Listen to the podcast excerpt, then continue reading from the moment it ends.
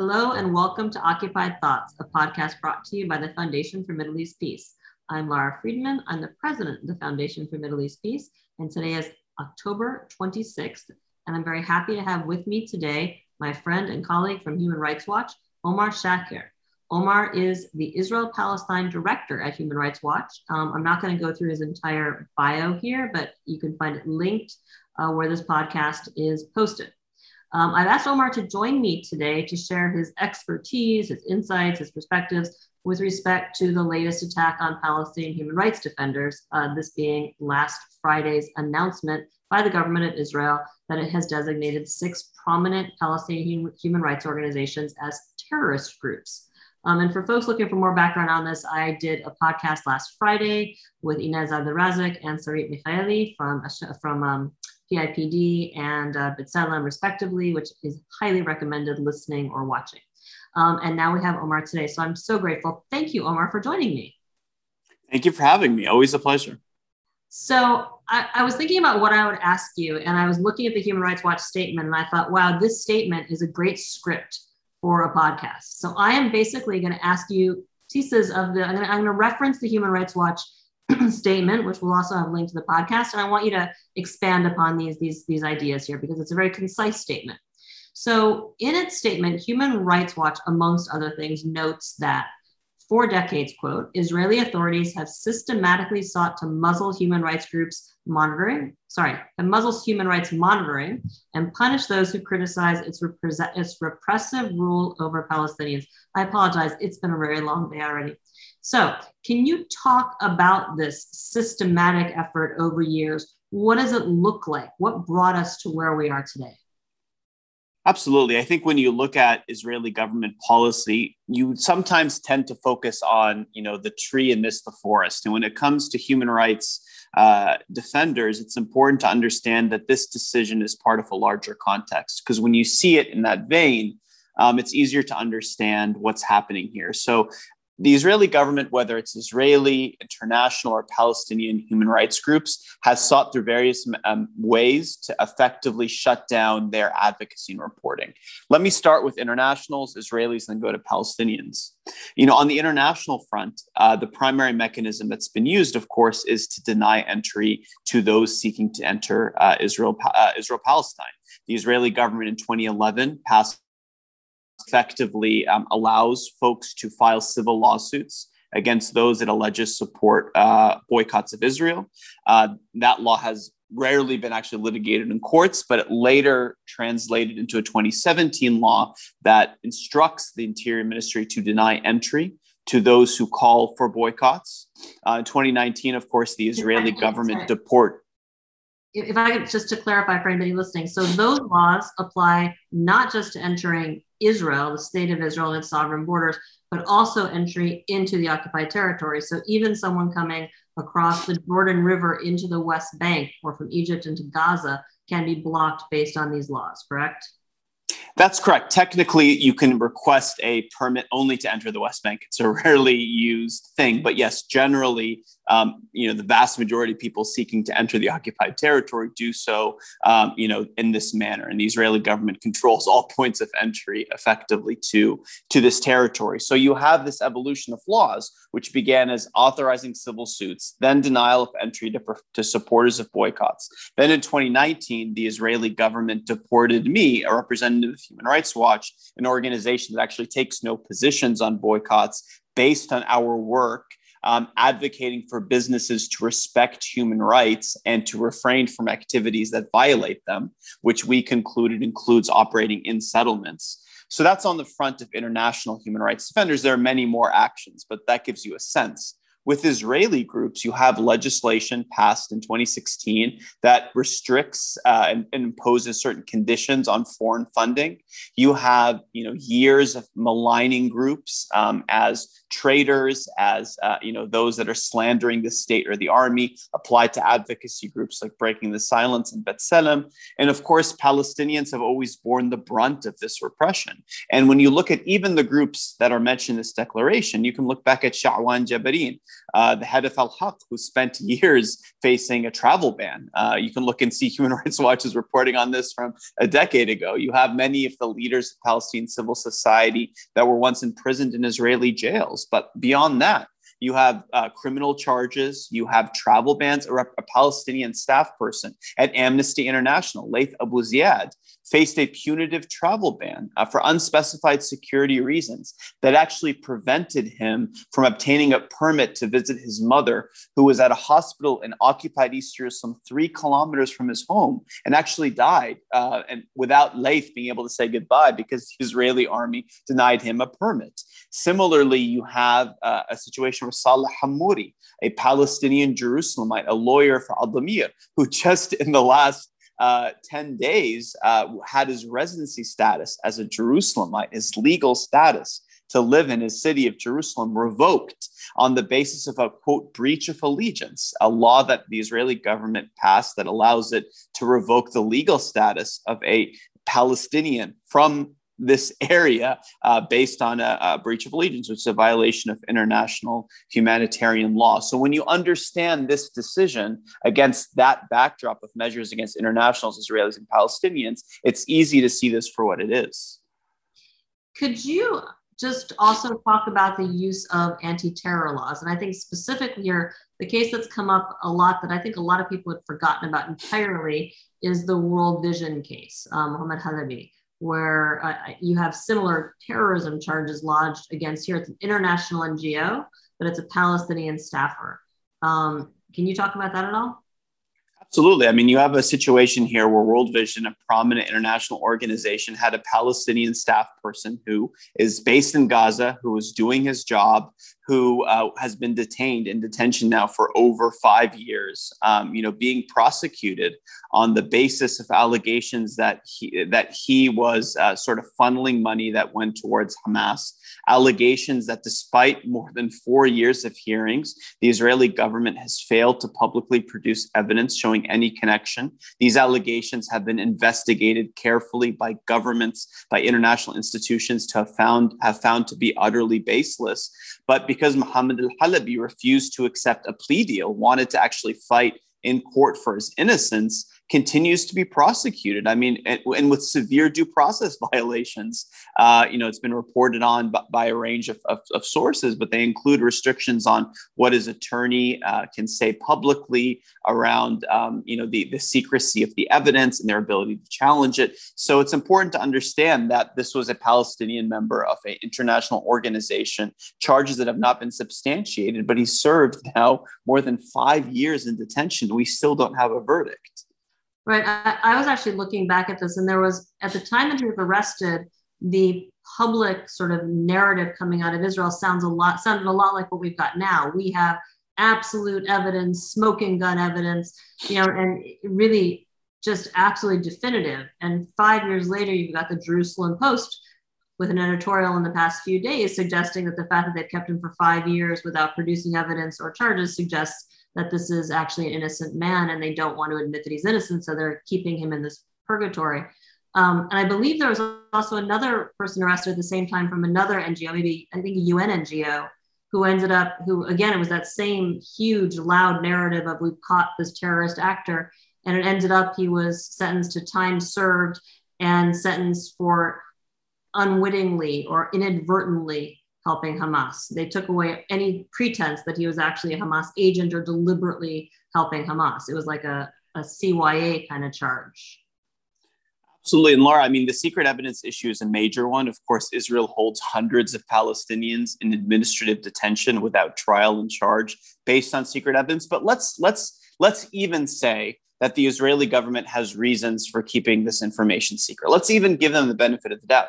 Human Rights Watch in December twenty nineteen published a report where we actually looked at the indictments of Palestinians that had been charged and where the evidence was made public.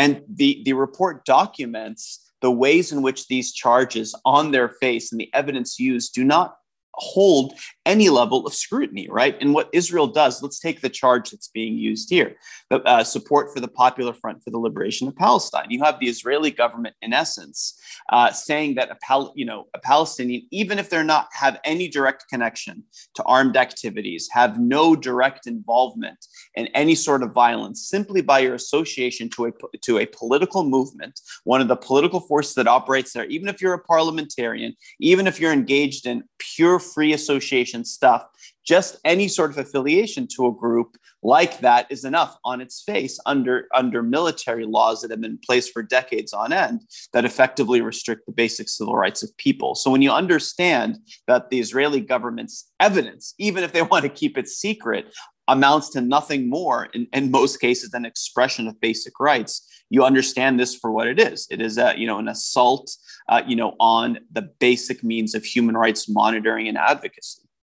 Yeah, I mean, one thing that's been been interesting for me watching this unroll over the, over the years, and I want to go more into that, is the the you know it, with Israeli society there is a an almost um, it, taken for granted um, whitewashing of Israeli Jews who have been convicted of terrorism. Here I'm thinking of, you know, there's a prominent Israeli journalist who is all over the media, the Israeli media, who is a member of the Jewish underground. He's a convicted member of the Jewish underground. And that's just forgotten, right? Because he's not engaged in terrorism now, which is correct. But it's like, it doesn't even matter to mention. Um, you have a one of the lawfare organizations, a senior staffer in one of the Israeli lawfare organizations targeting Palestinians, who's a convicted terrorist. And it just doesn't bear mentioning. You have people in the Knesset who are affiliated with Kaf and Kanei Chai, which are U S-designated foreign terrorist organizations, not even worth mentioning. But there with Palestinians, you have this six degrees of terrorist association thing, and that's seen as, you know, that smoking gun and we're done.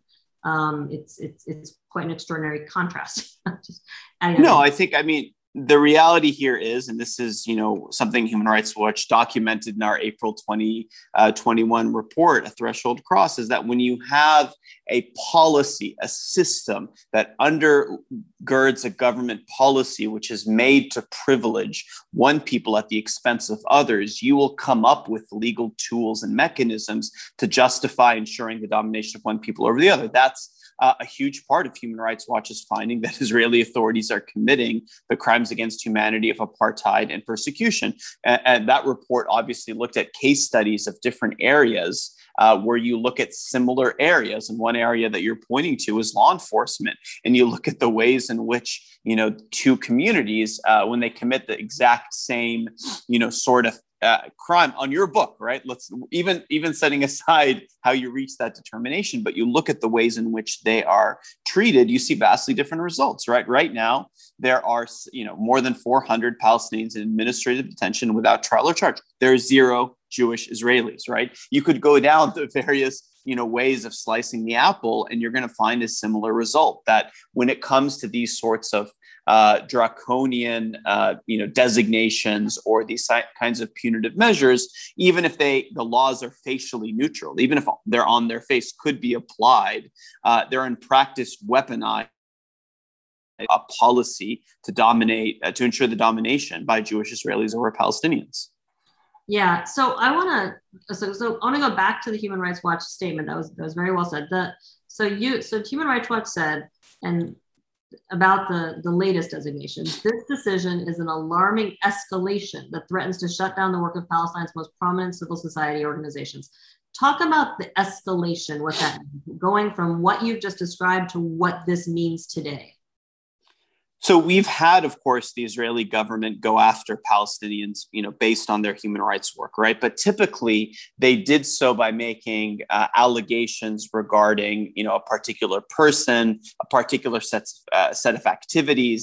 Um, but it's an escalation in the sense that you now have, first of all, they're using a, a new law, right? A twenty sixteen Israeli law uh, that, that uh, you know, that, by the way, you know, passed you know, in the Knesset by the Israeli elected government, applied to Palestinians who have no say, no voice over that government enforcing those laws. But even putting that caveat aside, now you have, instead of a situation where you have maybe individuals that are being, um, you know, charged based on specific sets of allegations, you now have a designation that applies to an entire organization that can be the basis to shut them down, to seize their assets, to uh, arrest their members and supporters, and even, you know, to detain those who fund or express support for these for these organizations, right? So in essence, you have the Israeli government who's moved from a situation where Palestinian rights defenders were at risk because they could be individually linked uh, based on tenuous associational arguments to a facial sort of designation that gives the Israeli government at whim the ability to detain uh, representatives of six prominent civil society organizations. You know, these are among the most prominent groups. I mean, al-Haq has been around for more than four decades. I mean, it is in, in the global South, it is actually a shining example of, uh, you know, the, the development of a local human rights group that is grounded in respect for international law, that uses the, uh, you know, uh, that bases arguments on fact, on documentation, on law. This sort of model organization is not just them. Al-Dameer, the work they do with prisoners, you have the, you know, the agricultural work committees, you know, you have these different organizations that are uh, sort of using these international tools and laws and mechanisms that just on that basis of that alone, the Israeli government at whim could could take these sorts of punitive measures. So it escalates things by taking that step. So instead of the indirect connection, you, you sort of directly allow them to go after people just based on their association to the organizations. And absolutely, they have the full legal ability to shut down these organizations. Yeah. Uh- I'm interested, I don't know if you if you can talk about this at all, you know, the selection of these organizations. Obviously, there's a history here, N G O Monitor, Ministry of Strategic Affairs, it's an Israeli ministry that has spent years sort of building this guilt by association case. Um, but they've done it around basically the entire Palestinian N G O sector. Um, when I looked at the list of, of the targeted N G Os last Friday, I thought, it seems like they've actually picked the ones that they feel do the most damage. Like, is the, can you talk about the kind of work these groups do and why, you know, may, you know, we've joked about Israel changing the, for you, we joked about, you know, there's there's terrorism, terrorism, there's economic terrorism, that's boycotts, there's diplomatic terrorism, that's going to the U N, there's legal terrorism, that's trying to use courts, there's journalistic terrorism, that's reporting. Maybe we're now talking about human rights terrorism, which is doing human rights work that's effective and causes people to question Israeli policy. That now becomes now a kind of terrorism. Um, can you, can you just talk about the kind of work we're talking about?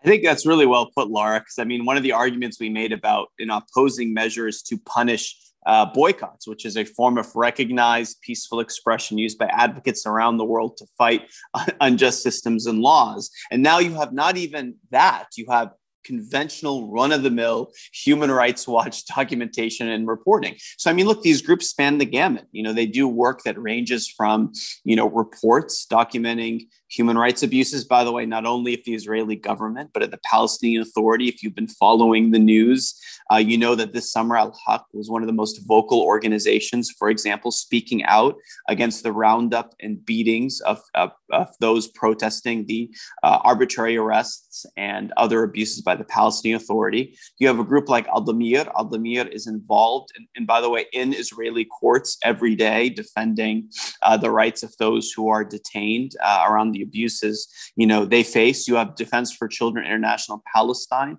you know, a group that every time a Palestinian uh, child is killed, for example, they are investigating the circumstances, they're writing reports, they're engaged in advocacy at the U N and other levels.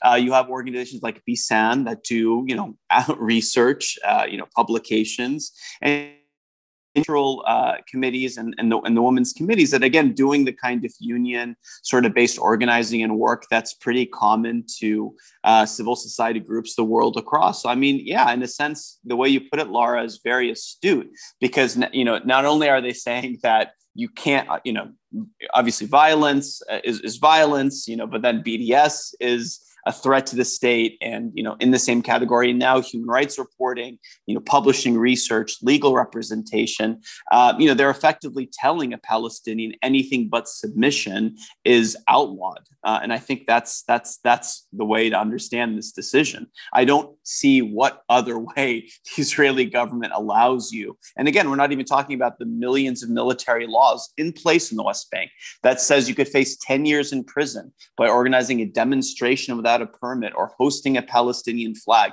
the Israeli government has the legal infrastructure to turn any act of defiance by a Palestinian into a criminal offense and grounds for detention.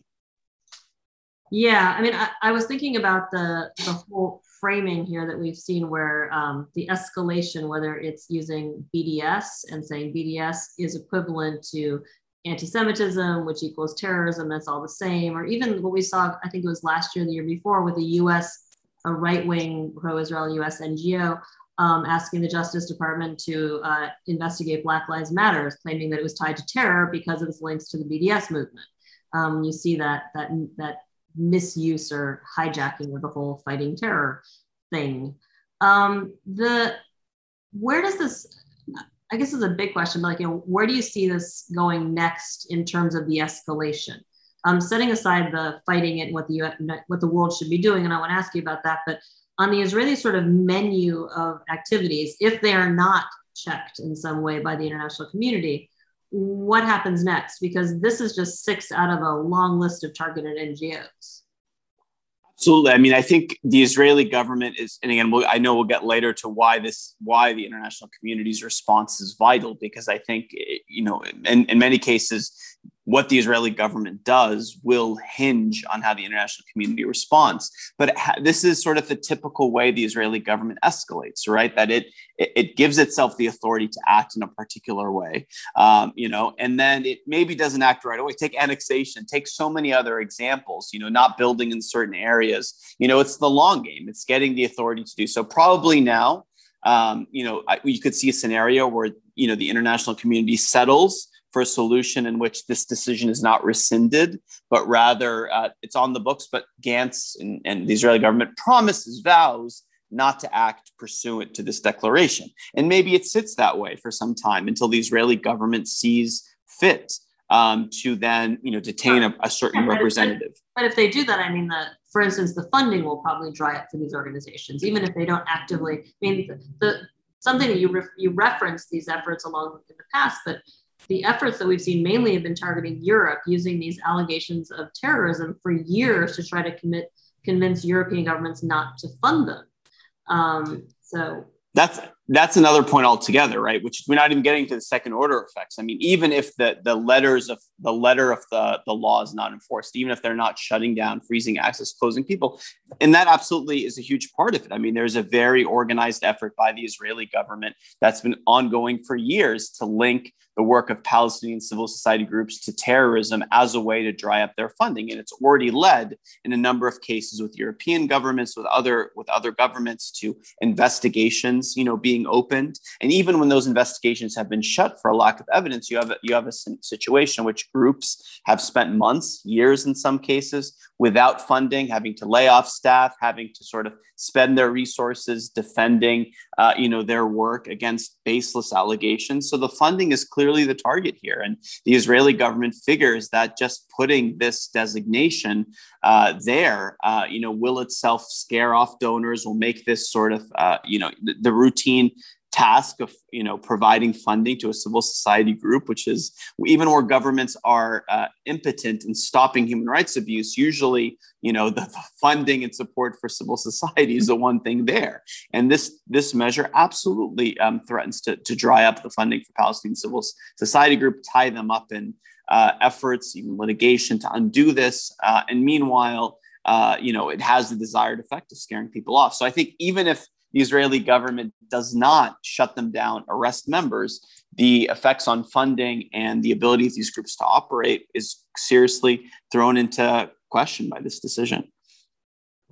And, and you're talking about second order effects. I'm thinking second and third order. I was looking at the uh, headline today that Im Tirtzu, which is a very far right-wing Israeli um, organization, is already basically looking to find ways to, I think it's in Tirtzu, I saw as a headline, trying to weaponize the, the work of, of Israeli N G Os with Palestinian N G Os against them. It may not be in Tirtzu, I should double check that before anyone gives me, uh, I, I don't wanna say it, I, I don't wanna even think I'm, I'm, I'm saying this without being sure, so um, yeah, I'll double check that while you're giving your next answer. So the next question is talking about the international community. I'm going to quote again, the decades, this is H R W, the decades-long failure of the international community to challenge grave Israeli human rights abuses and impose meaningful consequences for them has emboldened Israeli authorities to act in this brazen manner. So, manner, I want you to talk to me about impunity. I want you to talk to me about what, how international, how, what it means, which is to say the international community has been impotent so far, either unwilling or unable to engage, and what effect that impotence has had on the, the status and the safety of the human rights defender sector. Absolutely. I mean, you know, in, in any situation, Lara, I mean, I used to cover Egypt for Human Rights Watch. It's, it's governments will take sort of steps to sort of gauge what reaction they get. They'll assess that, you know, uh, the effect of that action, and they'll decide what to do next. In the case of the Israeli government, you have years long uh, of international community warning about sanctions if they build this settlement, or if they continue with demolitions, or if they take further steps to, uh, you know, uh, use unlawful force, or, you know, continue with a particular law or policy. And ultimately that happens. Uh, they take the step, no consequences imposed, and that gives them the uh, sort of uh, the, the green light to take the next step, right? And it, and it happens with human rights defenders, right? I mean, again, uh, we started talking about the evolution of the anti-boycott, from a civil suit to denying entry to B D S supporters to deporting uh, a Human Rights uh, Watch official in, in the span of, in, in the span of the time. Each step of the way, we warned that if you let that happen without consequence, you're then opening the door. And one of the scenarios that when I was doing interviews and events around my, I warned, if you allow a representative of Human Rights Watch to be deported based on their work, you are then giving the green light to the Israeli government to then go. And I, we even warned about outlawing or criminalizing the work of local civil society groups. And I remember people looking at me being like, that's not going to happen. They've been around for four decades. But lo and behold, I was deported. The Israeli government did not face any sort of countermeasure or reaction from the international community. Uh, and, and here we are, right? And so when you mentioned this lawsuit, Uh, now that's going to go after Israeli civil society groups. Yeah, if you let this decision stand against these Palestinian human rights groups, the Israeli groups do the same thing. They use the same language. They use the same kinds of methodologies, right? And eventually, if the Israeli government makes the same determination that they want to shut down that work, and they got away with it with the, their, the Palestinian counterparts, what's to stop them from going after the Israeli ones, especially when you take into account what you and I have been discussing of this sort of long-term trend. So I think, Lara, when it comes to Israel-Palestine, it can be a broken record for us that work in human rights. We always say impunity fuels further abuse, whether it be, you know, unlawful force, settlement construction, or attacks on human rights defenders.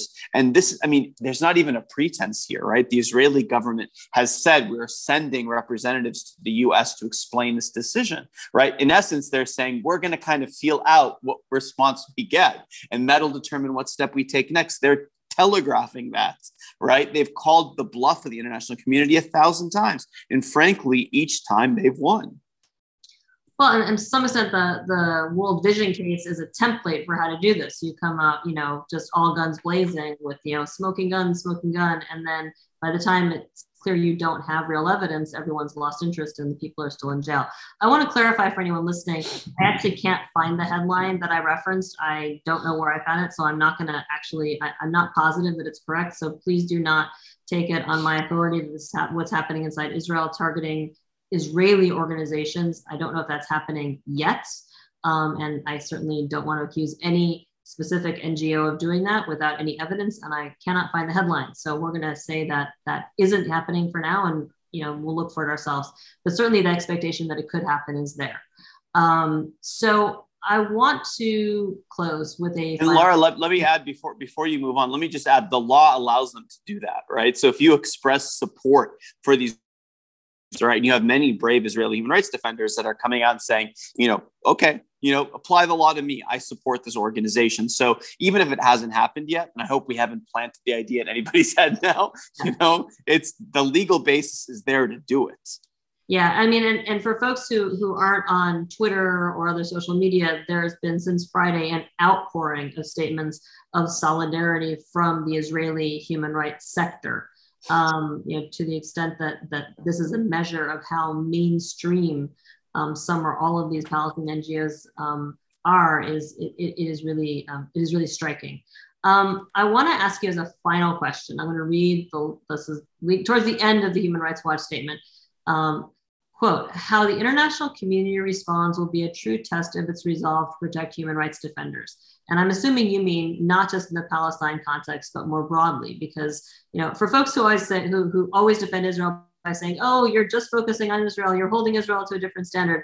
I think it's worth noting that human rights defenders have been concerned about this specific trend in illiberal countries across the world, and particularly the, the weaponization of the anti-terrorism charges.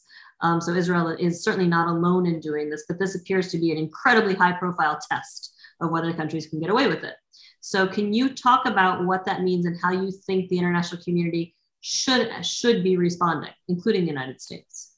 Yeah, and I would recommend folks to read your, your Twitter thread, Lara, where you cite a number of examples from countries around the world of the use of terrorism charges to go after civil society organizations. It's certainly not unique to Israel. What I mean by that, Lara, is generally you'll find entire governments that will say protection of human rights defenders is a key principle to us. You know, we may not be able to act on concrete human rights abuse, but we believe firmly in protecting human rights defenders. So that's a nice thing to say. And it's easy to have that policy in countries where there's no, you know, maybe a perception there's no the limited political cost, you know, to speaking out about the detention, uh, you know, by an authoritarian regime in, in, say, sub-Saharan Africa who, who, who detains a dissident. You know, but this is a real test for you because these are organizations that are not fringe organizations. These are organizations with deep ties to civil society uh, across the world. I mean, Shawan Jabarin of al-Haq has been on, is on the advisory board of Human Rights Watch. You can find numerous other deep connections. Uh, al-Haq has been awarded uh, by the French government, numerous other, you know, publications. And this is a case where, you know, recognized, respected human rights groups are under attack. They're being effectively outlawed, right? And, um, you know, and these are groups that, uh, you know, are as, you know, conventional run-of-the-mill human rights groups as they come. So if the international community really says that protection of human rights defenders is our creed, show us that you're willing to apply the same standards you apply everywhere else to Israel when it comes to speaking out and imposing consequences where human rights defenders are at risk. If you don't, then your principles are not principles, but they're in fact politically expedient, uh, you know, sort of slogans that you'll use when convenient. And that's not a principle. So when we say uh, in our statement, which we issued with Amnesty, that, you know, this is a test, we really mean that, you know, in many ways, and this is true of so many things about Israel-Palestine, where we often say the international system, right? If the International Criminal Court, uh, you know, isn't able to, in a case where it has jurisdiction, Uh, you know, exercise that jurisdiction, investigate crimes. If you have a situation where countries have policies around arms sales and human rights conditionality that you apply, if you don't apply that same standard to the Israeli government that you apply everywhere else in the world, then you're not sincere about that commitment. And so uh, that for us, it is it is absolutely a test. And we'll, you know, we look to the international community to, um, you know, ensure that they uh, protect these Palestinian civil society groups, and that they don't just stop there, but that they understand the nexus between this sort of designation and the underlying reality where the Israeli government is committing grave abuses, crimes against humanity, of apartheid and persecution. Uh, this decision reflects the reality of apartheid and persecution against millions of Palestinians, and you're going to need to ultimately deal with those grave abuses if you're going to actually uh, do everything else. Because once a system like this continues to be allowed to operate, these are the kinds of things it does. Yeah, and and I'm you know listening to you, I'm I'm thinking back to my call with Inez and Sarit on Friday, and what you see, I mean, even best case scenario, and the international community does push back. What we're seeing now is all of the energy and oxygen being spent on defending the organization's existence and not looking at the actual human rights that they're defending, which continue to be violated on the ground every day, even while this game of misdirection is going on and all we're paying attention to is this part of the news cycle, um, which makes this an incredibly effective tactic. Even, even if Israel gets pushed back, it's still an effective tactic on this, right?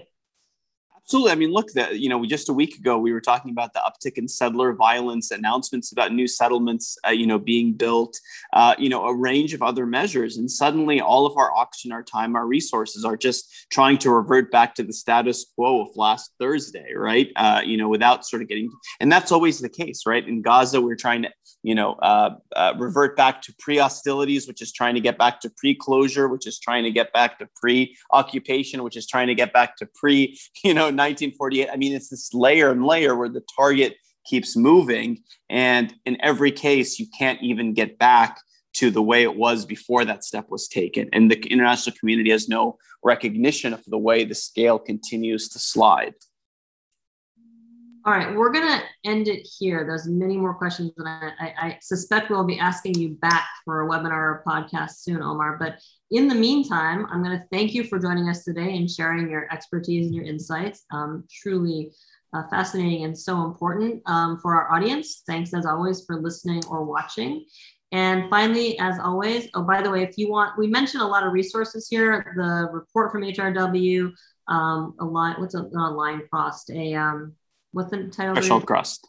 Threshold Crossed. Yes, it makes more sense. Threshold Crossed and the statement by H R W and a few other things. You'll find those posted with this podcast on the F M E P website, w w w dot f m e p dot org. And please go ahead, subscribe to this podcast. And that way you won't miss any of the great content that we are producing every week. Um, iTunes, SoundCloud, or Spotify. You can subscribe on any of those sites. Um, and with that, I'm going to sign off. This is Lara Friedman, President of the Foundation for Middle East Peace, thanking Omar Shakir for joining me today. And we'll see you on the next edition of Occupied Thoughts.